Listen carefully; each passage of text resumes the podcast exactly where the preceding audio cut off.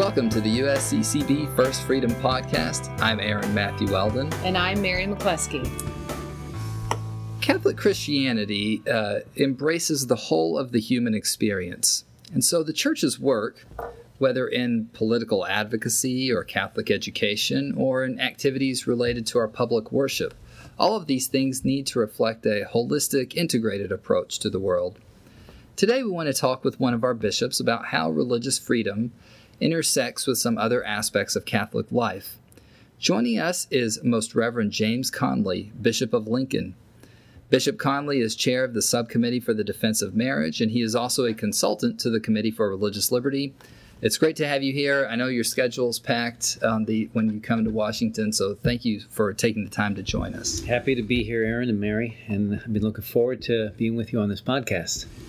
Well, I, so I want to talk about some areas of ministry that I know are important to you: uh, liturgy, education, and obviously marriage, given given your work with the conference, and just reflect a little bit about uh, how your attention to those areas intersects with our promotion of religious liberty. So, at first, I think it's appropriate to start with liturgy. Uh, your work first came to my attention actually when I worked in a different office uh, a colleague of mine, a friend down the hall, sent me an article about your initiative in Lincoln to encourage priests in your diocese to celebrate the Mass ad Orientem uh, during Advent. First, perhaps you could explain what that means, even. Uh, and then could you just talk a little bit about why you undertook that initiative? Sure. Well, ad Orientem literally means to the east, to the Orient. And uh, it's a liturgical term um, because we look to the east, we look to the rising of the sun in anticipation of the, the coming of Christ. And throughout our, our tradition, throughout the, the history of the church, uh, th- and you can see this in the scriptures, you can see it uh, in the church fathers, you can see it throughout uh, the history of theology, is that there is this um, there's this idea that we, we look to the east, we look to the rising sun to anticipate the coming of Christ. And so our liturgy, for example, we're you know we're we're always looking towards the coming of Christ, the second coming. And so ad orientem, in the technical sense, uh, liturgically means um, you know looking towards the east for the coming of Christ. And when we celebrate the Mass, we always are oriented towards the liturgical east. Doesn't necessarily mean that we're facing east because a lot of churches are built, right. but many, many churches were built specifically so that the celebrant would be facing the east. Mm-hmm. Now, um, that term ad orientem uh, is also looked at as towards God, the coming of God. So you could see ad deum is another other other way to, to talk about that. Mm-hmm. And the idea of in the celebration of the mass is that the priest is standing in solidarity with the people, facing the altar, which represents God so that we're all together facing the same direction, anticipating the coming of Christ, the resurrection. And the priest, then representing the people, is offering the sacrifice to God in solidarity with everyone, uh, facing the Lord. And so, therefore, you know, everybody is is is oriented to the altar, mm-hmm. facing God. And so, um, you know, being a convert to the Catholic faith, um, when I became a Catholic, I was a junior in college, and I had an experience of, um, of spending some time at a Benedictine monastery uh, in France for um, a number of months. And that was the way they celebrated Mass uh, in this monastery. And it just struck me as, as very um, symbolic of what we all should be doing. Even the priest mm-hmm. is looking towards coming of Christ. So reading, you know, authors like Benedict XVI, Cardinal mm-hmm. Ratzinger before, uh, and other liturgical authors talk about this idea because it was only changed at the Second Vatican Council that the, that the church allowed the priest to face the people versus populum. Mm-hmm. But um, but the tradition has been you know to be together facing the altar, mm-hmm. ad deum or ad orientem.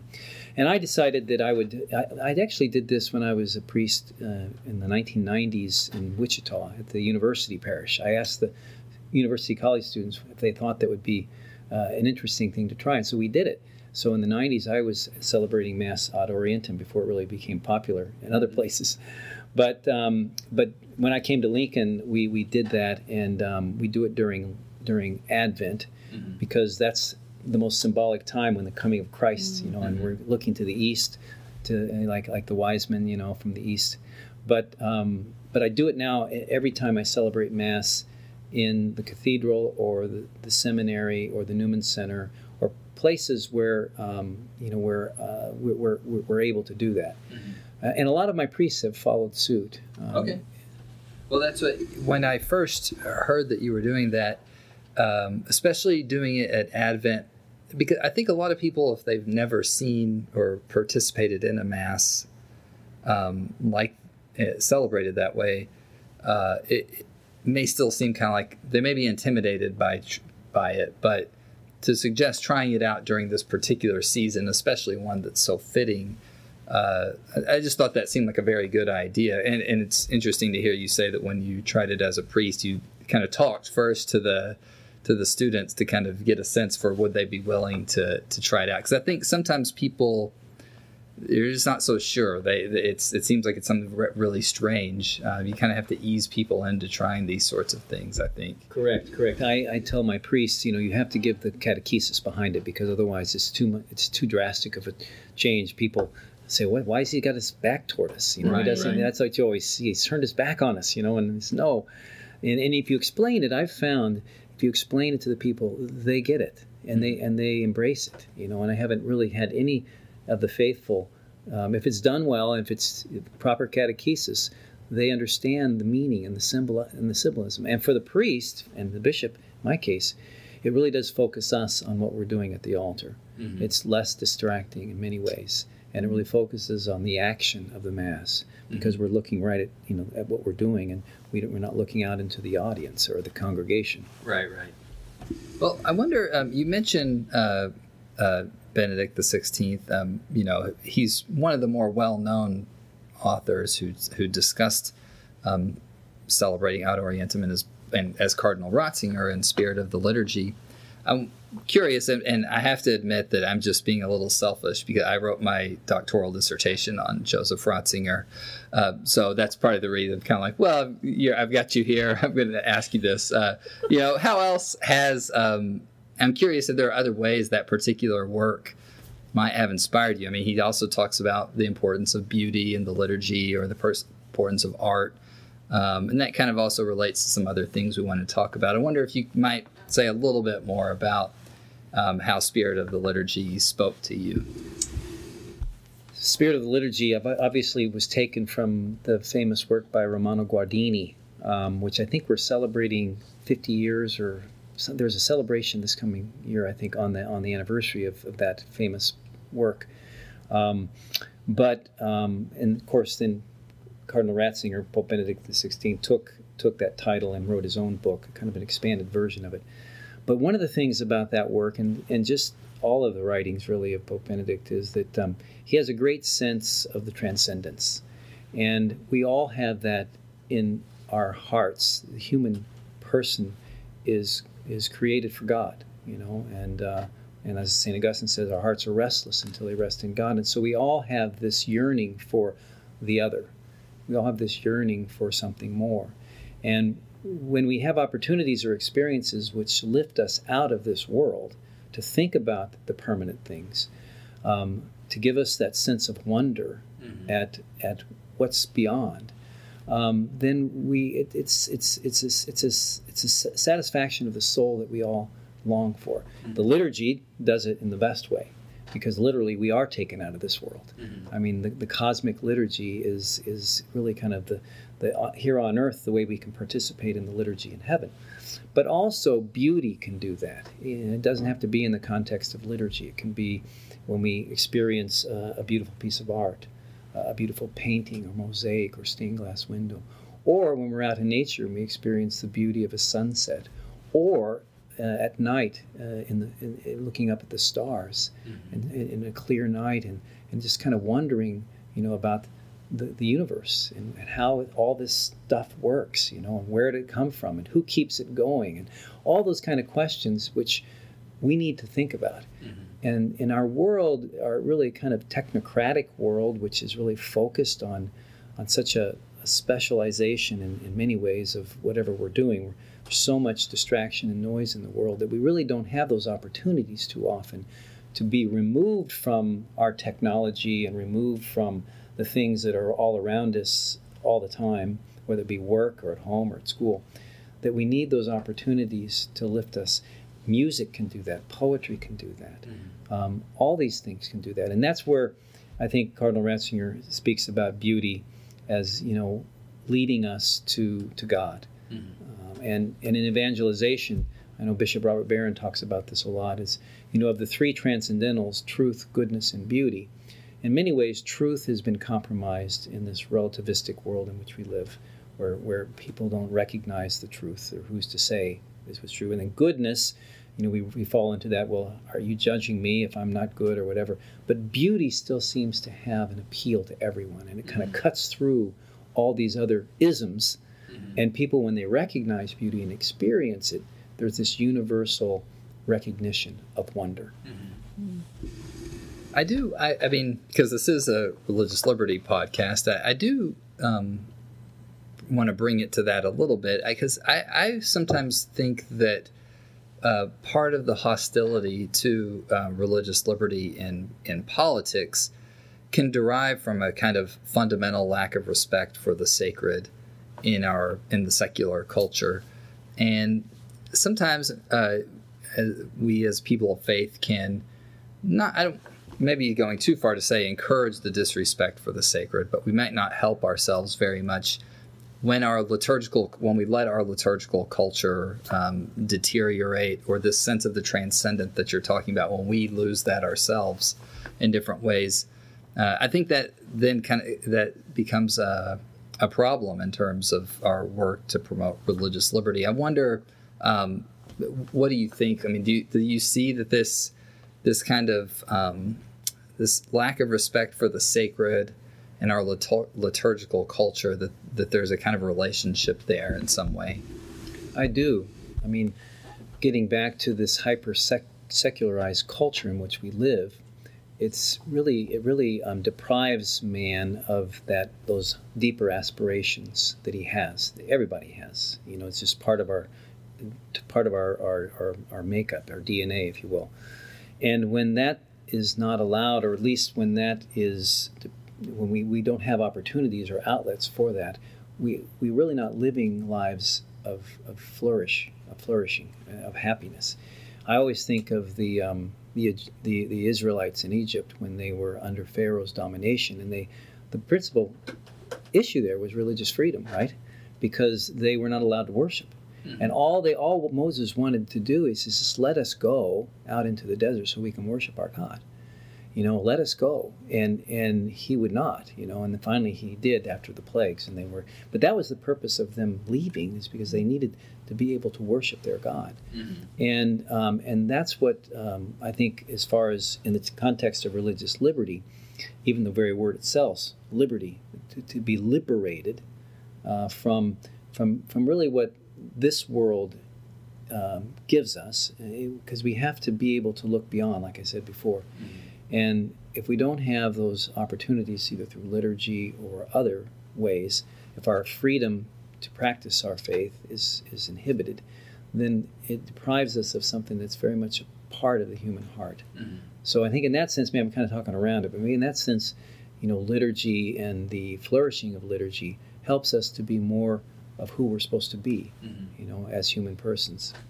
Well, and part of the debate about religious liberty has been that, you know, we're being challenged or the constriction really is well, no, your religious liberty is just about how you worship, but it's so much more than that.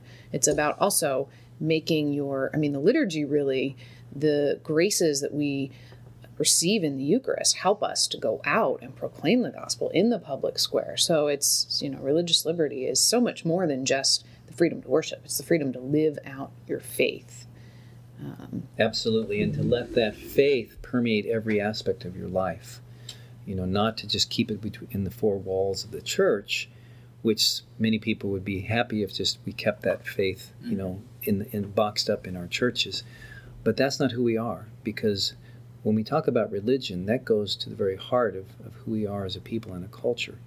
And if we are not allowed to let that spill out into the public square with respect and dignity and you know mutual understanding of other people who come from other faiths.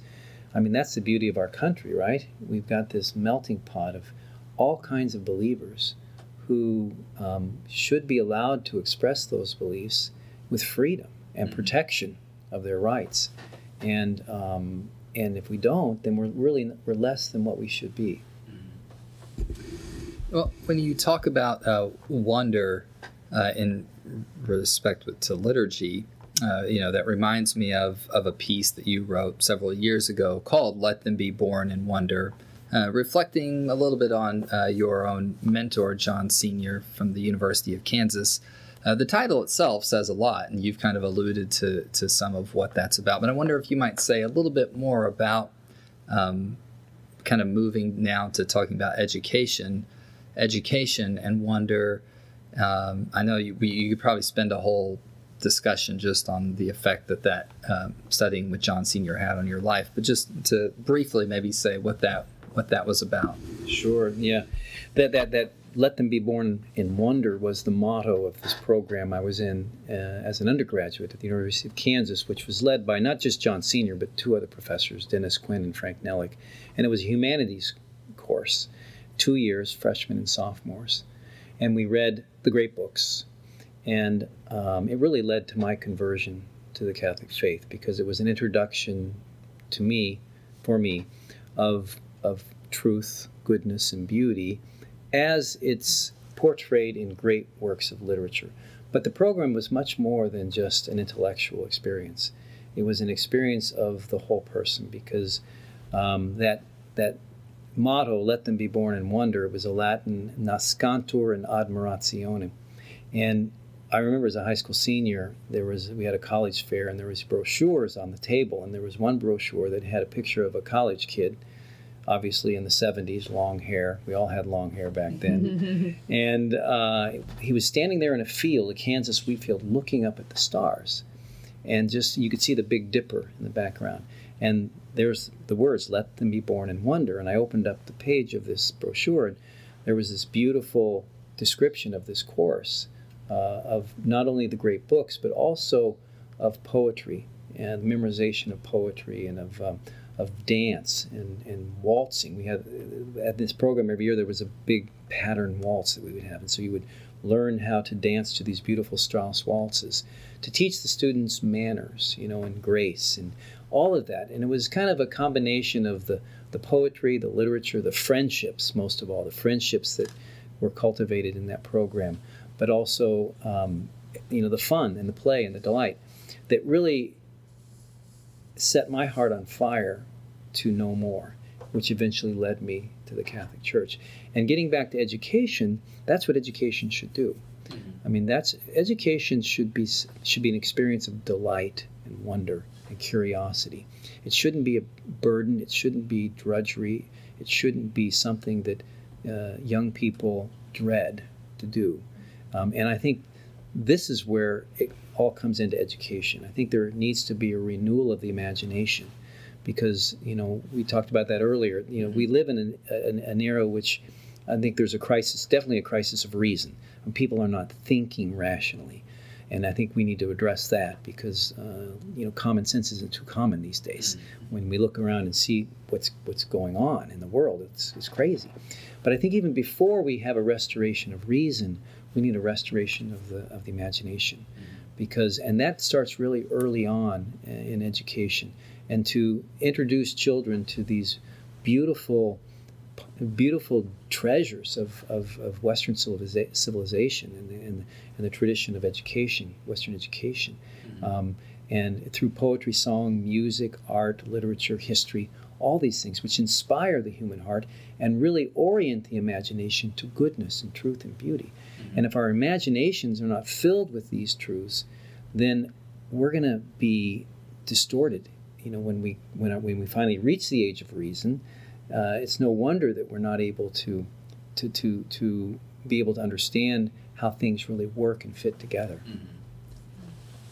Yeah, I mean, uh, we kind of talked about this a little bit that uh, uh, that this what you're talking about t- right now about wonder, it's, it speaks to me both uh, not just as a religious freedom advocate, but as a as a father. I have three sons, and our family is we're part of a group of homeschooling families that I think what we're trying we're trying to do some of the things that you're talking about. Uh, so the issue is per, this it's a personal thing for me, um, but at the same time, I think that part of what we want to do in our religious freedom advocacy is very closely tied with what we do um, in education advocacy to try to advocate for um, for a kind of pluralism so that so that schools and families can can try out different different things um, when there's this sense that something with the way we're educating our children um, has gone wrong if they're just sort of locked into screens all the time uh, that's that um, there's something wrong there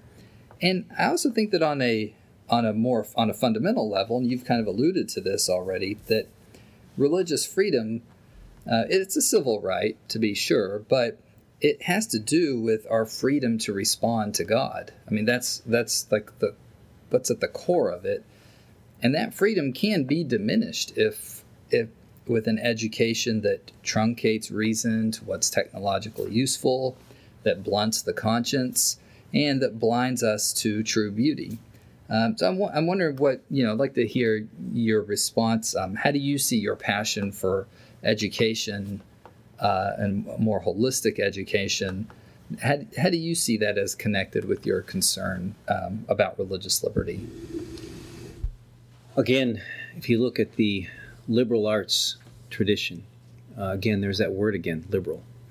Uh, liberty, liberal. It's, it's, it's an education which frees us. It frees us from um, falsehood, it frees us from error, it frees us from those things that uh, are less than human.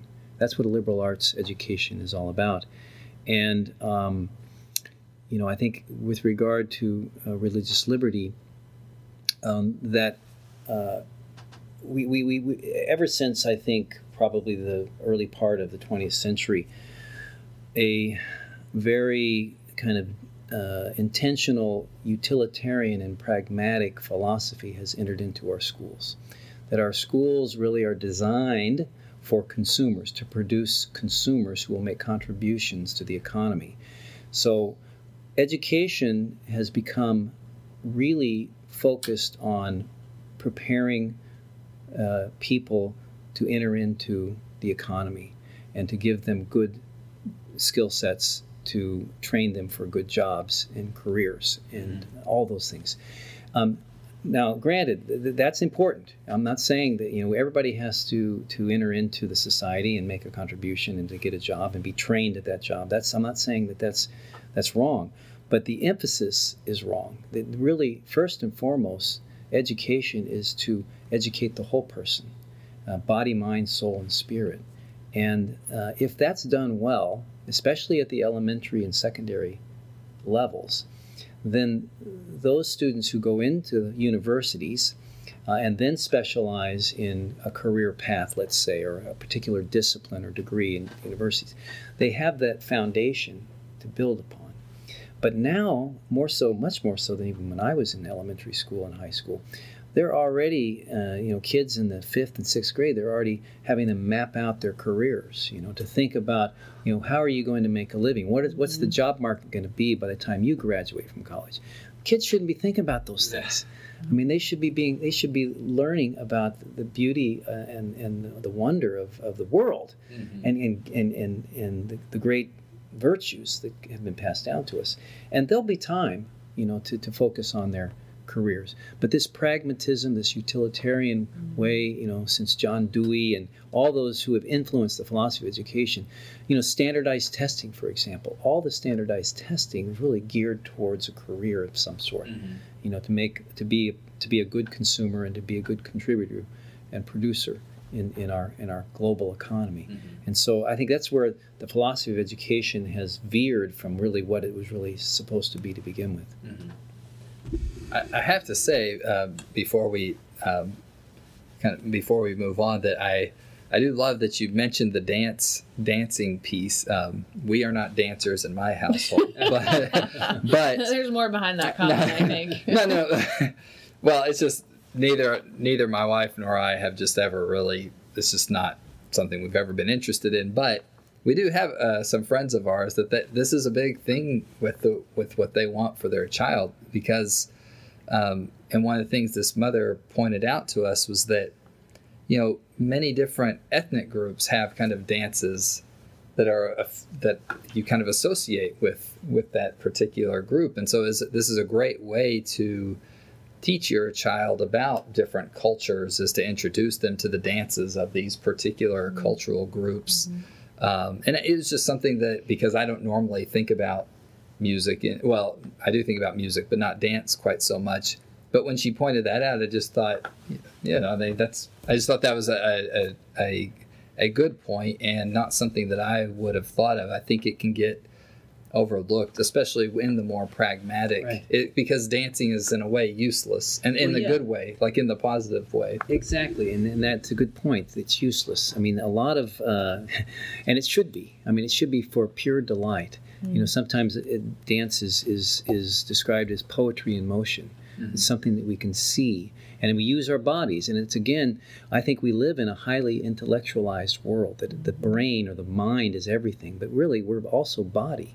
And so we need to use our bodies in beautiful ways and to a, a dance that's done very beautifully, or even um, you know even even a, a, an ethnic group that that has a particular traditional dance. I love watching them, and then the way they dress, you know, and the the, the, the costumes, you know, that's all beautiful, mm-hmm. and and we and we and again it pierces through all kinds of you know ideology, and people recognize that's a beautiful that's a beautiful thing to mm-hmm. watch some someone dance?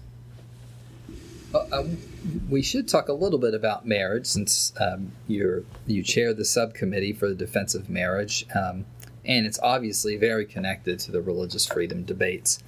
Um, you know, I think we know that we shouldn't just be talking about our right to freedom. I mean, that's one of the things we've sometimes heard is it can seem when not necessarily us at the USCCB, but just religious freedom advocates in general it can seem that um, there's too much focus on just our right to have freedom, but that the, the rights, as we like to say at the conference, you know, they're paired with duties, mm-hmm. and that there's a, a duty to talk about the truth of marriage. I wonder how you think we might do a better job um, promoting the truth about marriage. It's kind of a big question, but um, but yeah, I'd love to hear your insight on that. How we can promote uh, the, promote what marriage is really about. Mm-hmm, mm-hmm. Yeah, that's uh, really what we're trying to do in our subcommittee on the promotion and defense of marriage. And, um, you know, one of the ways we do that is by showing the beauty of marriage, getting back to the beauty, and to show how this is really God's plan for human flourishing. That people, and when you when you when you experience a family or a marriage that um, that really is uh, flourishing, it's something that attracts you. You know, I want to experience that happiness too. And, and all marriages should experience that happiness. Now, because we're fallen creatures and life is difficult, we all have to carry our crosses. So, you know, there's no such thing as, you know, a, a marriage that doesn't have any difficulties or challenges. They all do. You know, everyone does because you're living with another person. And, um, and we're fallen creatures and we hurt each other. Sometimes we hurt each other, hurt the people who are closest to us because of our, our own woundedness. But um, you know, in the promotion and defense of marriage that we do, we try to show the beauty of marriage and the goodness of marriage. But also, I think again, getting back to this almost philosophical. I don't want to be too philosophical, but this kind of hyper intellectualized world, which is removed from reality. And like you say, we're in front of our screens all the time. What I think that has done is it kind of removed us from the, the, the reality or the givenness of our human nature. So that we think in our minds that we can define or redefine things like marriage or gender or all these other things that we hear so much today um, to be what we want it to be instead of being what it was designed to be. Um, the, the, the, givenness of things, you know, the, the reality of the way we are created, male and female. That was the name of the. Uh, we, we, we issued an ecumenical statement just before Christmas, a beautiful one pager, simple, um, kind of illustration of, of created male and female. and the beauty of the complementarity of male and female, and how God designed male and female as a beautiful creation made for one another. And um, so I think that this idea that we can somehow redefine these very um, fundamental realities and truths about the human person and about the world um, is a, a, a complete um, deviation from from you know what God has ordered in the world, mm-hmm. and and and, um, and I'm, not sure exactly how that, goes back to our freedom question, but it, it, it is it is it's a, it's a lack of recognition of the, of forgiveness of things. Well, it's interesting because there are ties to you know this uh, to humanae vitae and natural family planning and respecting the way that God created a woman's body and a man's body and.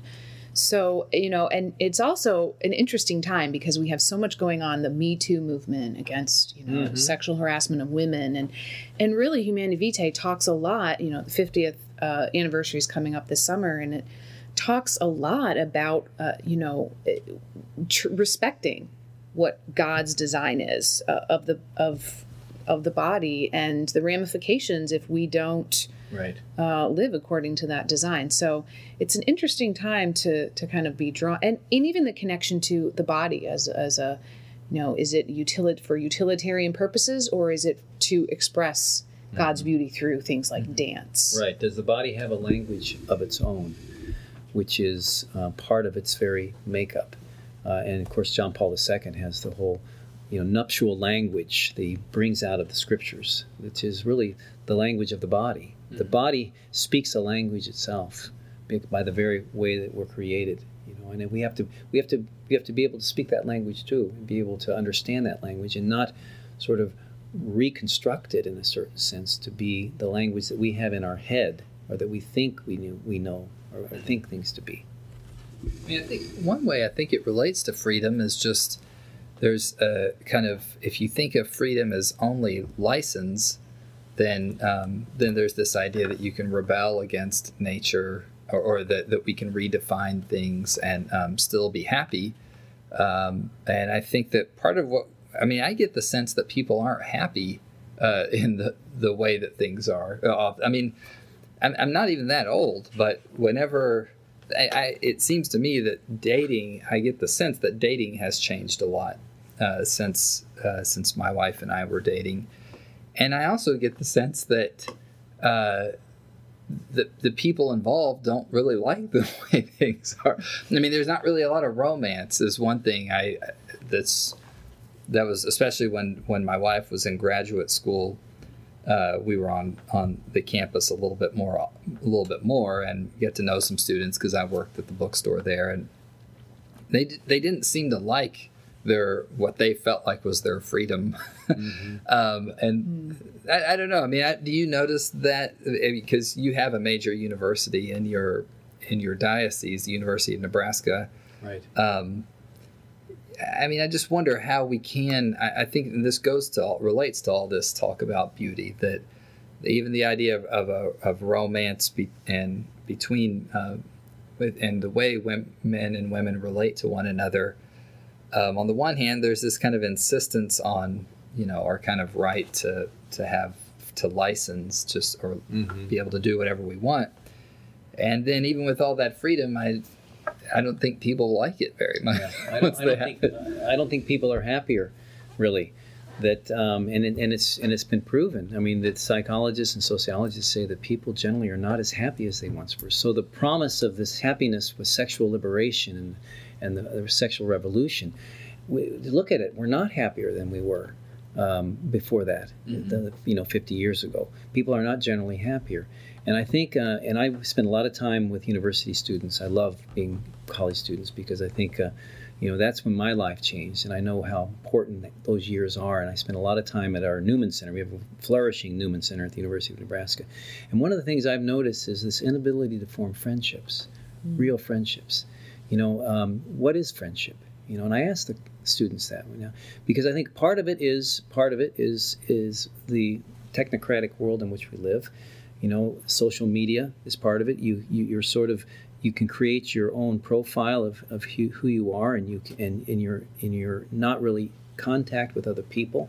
So it's a self-enclosed, sort of self-referential world, as Pope Francis talks about so often, and that human interaction. I mean, I was reading the other day that um, the, in a survey that young people would rather stay home and text their friends mm-hmm. on a mm-hmm. Saturday night than to go out with them. Yeah, yeah, less effort. Yeah, less effort. They can sit there and they can just have fun all night texting.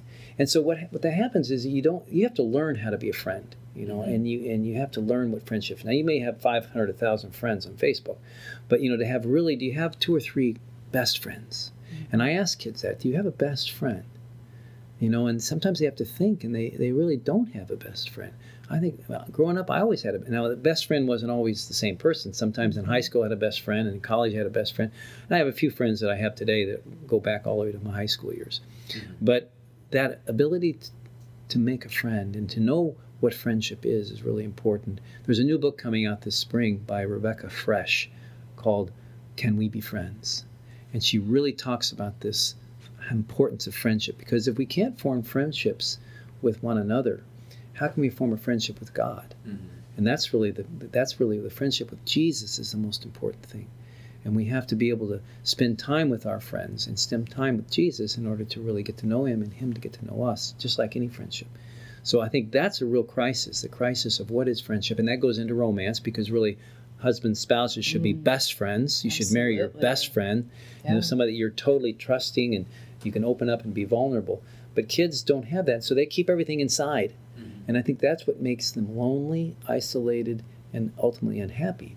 And high rates of depression and even suicide, mm-hmm. I think, are a result of that. Mm-hmm. Well, uh, Bishop Conley, I wonder if uh, to wrap us up, uh, we could maybe say something about the other side of uh, some of the crises we've talked about and talk about hope. Um, we've been talking a bit about uh, in, in uh, recent episodes of this podcast about uh, persevering in hope as we witness to a culture of life and to the beauty of marriage. And since it's Lent and it's a time that we Christians set aside to attend to our spiritual lives, I wonder if you might recommend just a couple of practices um, to us that that you have found can be helpful in uh, in growing in hope. That's a very good question. I mean, I do think there's a lot of hope out there. I see it all the time. I think people, one of the things about a culture in which we live, which becomes so secular and so dark in many ways, we look at the evil and violence around us, and whether we're talking about abortion or terrorism or these mass killings in, you know, uh, in our schools. I mean, there's a lot of violence every day abuse, you know, mistreatment of women, you know, all kinds of things. I think one of the um, flip sides of that is that people say there's got to be something better and um, and that's where I think the truth comes in that we if we can show that there is something better, and when when the light goes off and you see it, especially young people, they they realize this is it. Yeah, I don't have to go down this road. There's a better path that I can follow, and there's where the hope is. And I think that um, you know that that that um, we we need to stop and sort of disengage to be able to see that. So that's where I think, and I've been talking a lot about this lately, is we need more silence in our world. We need, and Cardinal Sarah has written a wonderful book called The Power of Silence. I just bought it and I'm reading it. It's wonderful. Yeah. And I love the subtitle Against the Dictatorship of Noise. because noise penetrates every aspect of our life. And unless we can disengage from that, even for a moment, um, we're going to be caught up to that. We're not going to have the time to reflect on what is really true and good and beautiful. Blaise Pascal, you know, 400 years ago, the great philosopher said, you know, the the, the greatest um, the greatest uh, dilemma in in the world, and this was 500 years ago, is the inability for us to be alone in our rooms. The inability of us to be alone in our rooms. If we can't be alone by ourselves, we always need to be stimulated. And we're never going to develop these wonderful gifts that we that God has given us. So I think silence. To get back to that, I think silence, Eucharistic adoration is one of the places we can go to because we can at least be reasonably certain that we're not going to be interrupted there. But so if we turn our phones off. Yes, yes. Um, and, and that's why I th- I'm a big proponent of Eucharistic adoration because not only does it remind us of the transcendence, which we talked about at the beginning, that there is God and that I'm not I'm not Him, you know, and that I need I need to be facing God and thinking about these permanent things, but also it. It, it creates physical, I mean, you know, science, silence around us where we can really hear ourselves and hear ourselves think and hear God speak to our hearts in the in the language of silence. You know, St. John of the Cross said God's first language is silence.